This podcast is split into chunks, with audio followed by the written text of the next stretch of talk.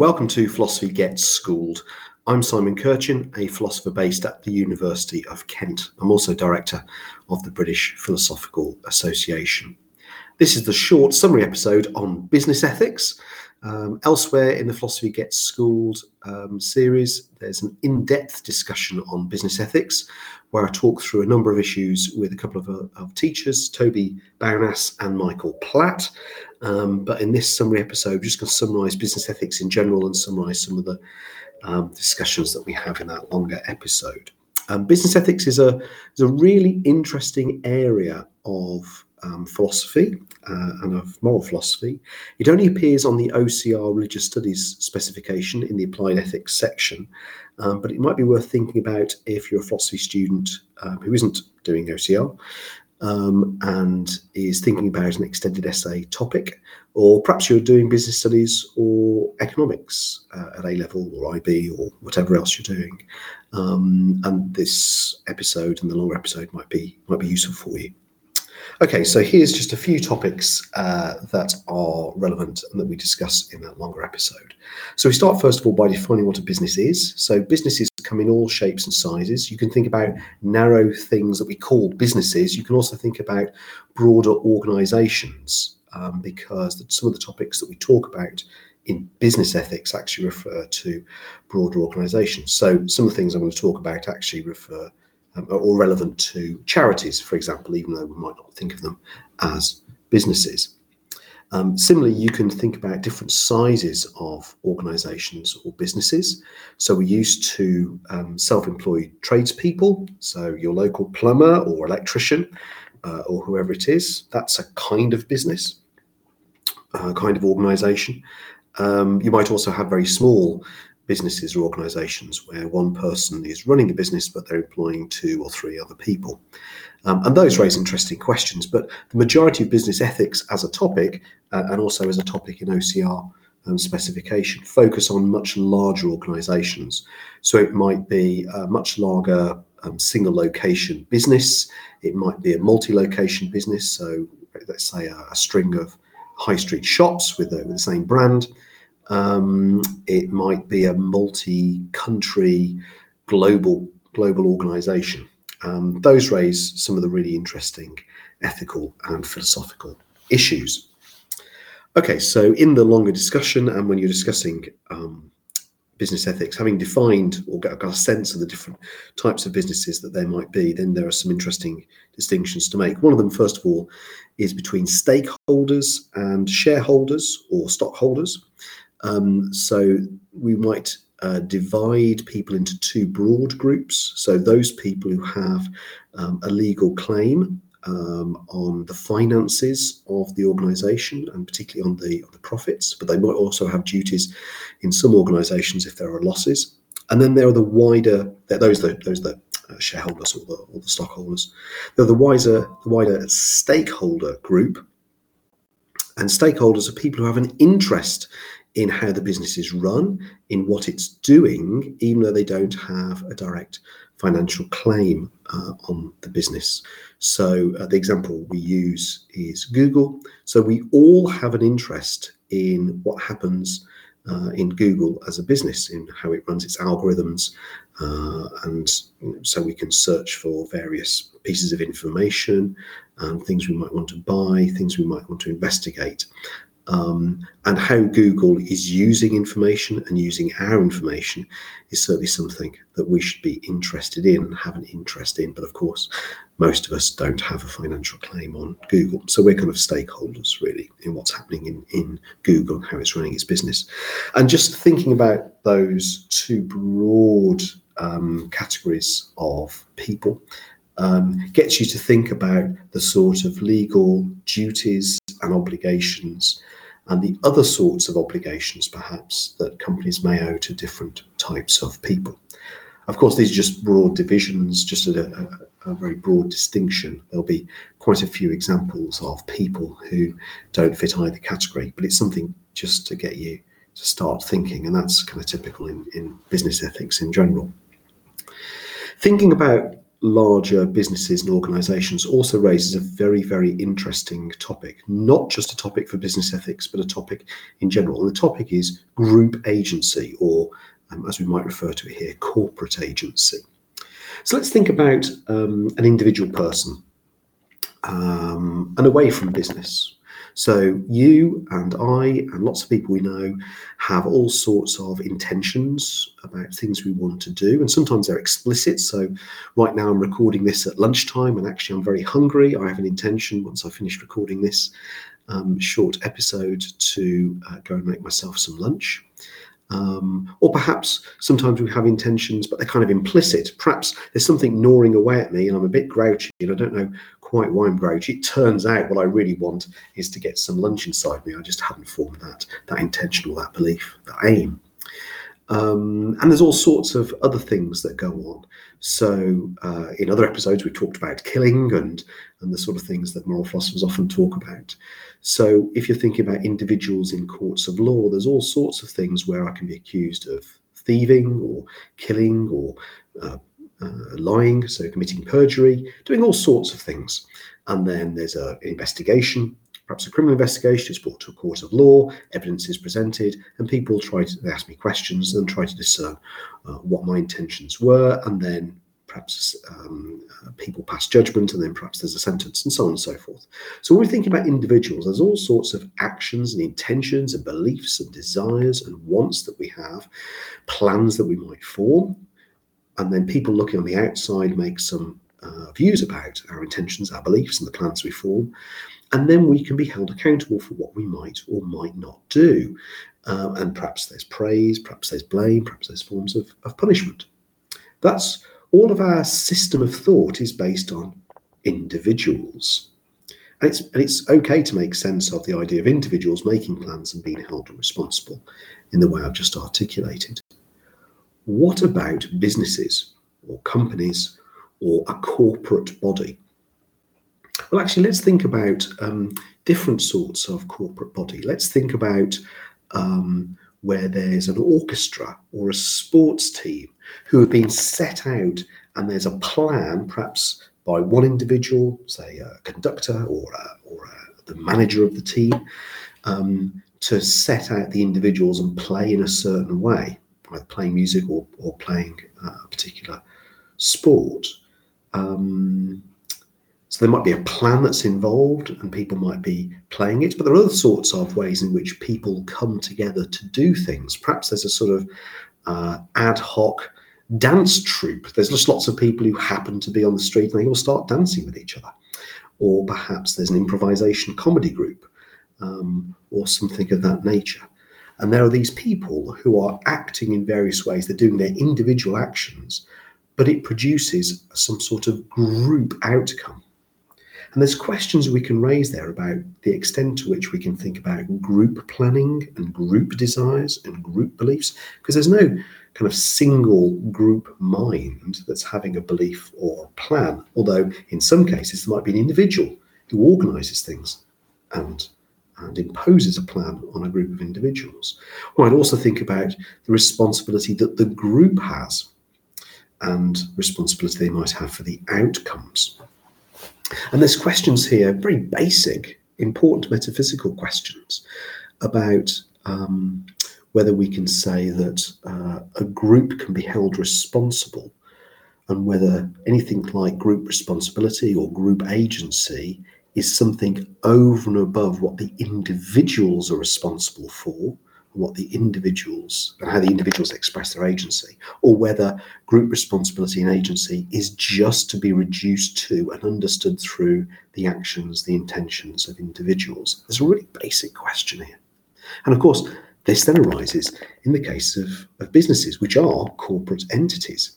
And so we talk through this not just in part one, where, where we where we um, in the in-depth discussion where we're talking about this, but it kind of has ripples through the other two parts as well. We keep on coming back to it, where we think about how can, can we make sense of the idea of there being a corporate agent, and that makes sense in terms of courts of law about whether you fine um, companies Um, I mean, you can't put a, a, company in prison. You can put individuals in prison, but you can't put a company in prison. Um, but there is such a thing as corporate manslaughter, where people in particular roles, responsible roles, might be uh, charged and then, if found guilty, convicted. So there's all sorts of very interesting issues going on here. And as I, I raise it as an exercise in the in-depth discussion, think about the various different ways in which, beyond an individual, groups can happen and groups can seemingly form intentions and groups can seemingly act. Make a list of them, think them through, think about lots of different sorts of example, then think about what this is like for businesses just to give you a flavour of some of the things that we then be discussing in business about businesses in the in-depth uh, discussion, it might be that no individual person is responsible for a decision. Perhaps these decisions are made through committees, and perhaps there's just uh, no kind of memo or email smoking gun you can put your finger on. But it's clear that what happened is the company has done thus and so.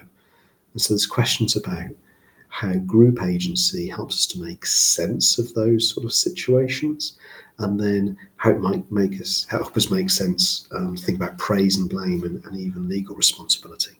So that's a really, really juicy, interesting topic.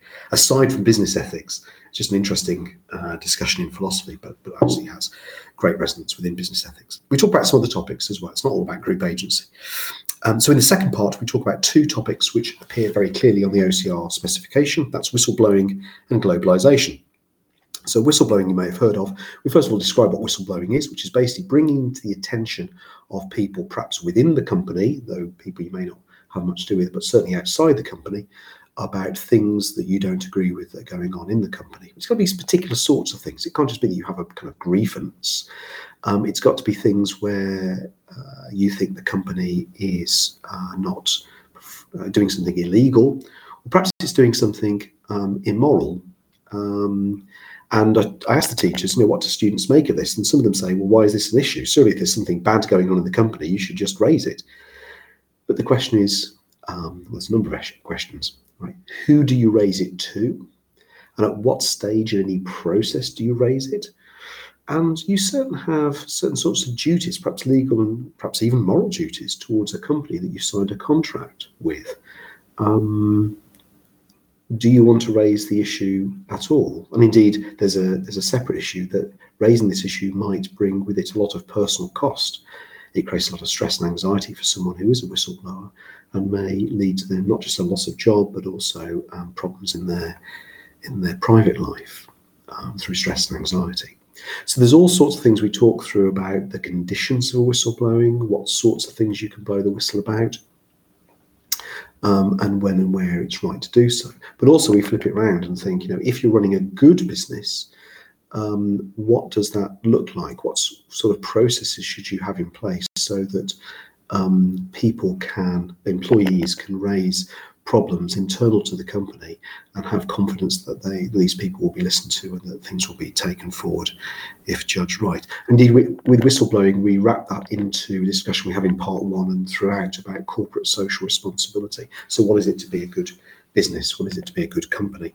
And whether corporate social responsibility is um, kind of just uh, window dressing and perhaps cynical window dressing, or perhaps there are some companies um, that really mean it and what it is to, to really uh, go in with genuine corporate social responsibility. And that leads us on also to another topic, globalization. So we think about what globalization is. Uh, globalization, I suppose, aside from business ethics, is just being connected and seeing many people across the world, many human beings from different cultures, traditions, countries, um, as as fellow human beings and sharing these cultures.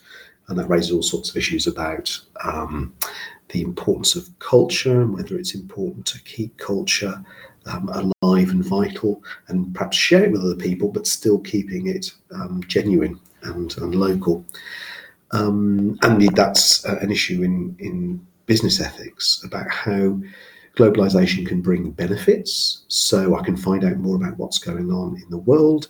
I can order lots of um, medicines and products, and we can have lots of great supply chains so that more people are more connected and we learn more about each other all the time. Great.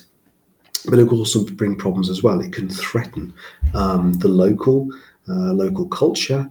Uh, it could mean that whereas previously, as a business person, I was rooted because of various legal and other barriers, I was rooted in my region and employing people here. Now, for a cheaper cost, I can employ people halfway around the world. Um, so perhaps I should just do that. But then, what does that mean for not just the people who are going to lose their jobs, um, but what does that mean for local cultures and networks? Um, there are some other benefits though of globalization, which we talk through a little bit as well. So obviously, there um, in different com- countries, um, different economies, and um, uh, polities are at different stages. Uh, and sometimes we're all used to the idea of outsourcing. So where a company um, seeks uh, not to employ people in its home country, but seeks to employ people halfway around the world, and perhaps the health and safety um, uh, measures, the law is a lot less lax. And some people think, oh, well, the company's just taking advantage of lower costs because of those lower health and safety measures. But some people say, actually, um, globalization and this sort of outsourcing can be benefit. It can be benefit for the people in the local region you've just gone to because, in fact, they've got a job. Um, but also, one way in which occasionally health and safety measures improve in a, in a country is if new companies come in from a more developed country and can say, hey, you know, we want to employ people, but the education levels have to rise, the health levels have to rise, and we want to be employing them in good buildings. That does happen. Although, as we say in the in depth uh, discussion, perhaps it doesn't happen often enough. So there's kind of pros and cons there. Um, uh, we also discuss a couple of other quick topics towards the end in part three, uh, which are also on the OCR spec. We think about what it's like to be in uh, in a capitalist society and to be conceiving of oneself as as a consumer. After all, I'm many things. I mean, i have got my family relations. I'm a, I'm a husband, and I'm a father, I'm a son. Um, but also, I'm many other things. I'm a citizen. I'm a producer. I'm a creator. I'm a thinker. I do all sorts of things. I'm, I'm also a consumer. I, I, buy things every so often. But you can see over a period of time, particularly over the last uh, 50 years or so, that the idea of cons- being a consumer, of consuming product, has become more and more um, prevalent. So nowadays, we might refer to people still as viewers or listeners, but we're more used to the idea of people consuming media content. And how does that change our view of ourselves if all we're doing is consuming, consuming, consuming? Of course, a point we mentioned in the in depth discussion, being a consumer can also bring with it lots of power. Because if I'm consuming something I don't like what I'm consuming, then hey, I'm just going to move, I'm just going to switch. Um, and that can be bring with it quite a bit of bit of power. Um, but what is it to constantly think of oneself and conceive oneself and frame oneself and everyone else as consuming things.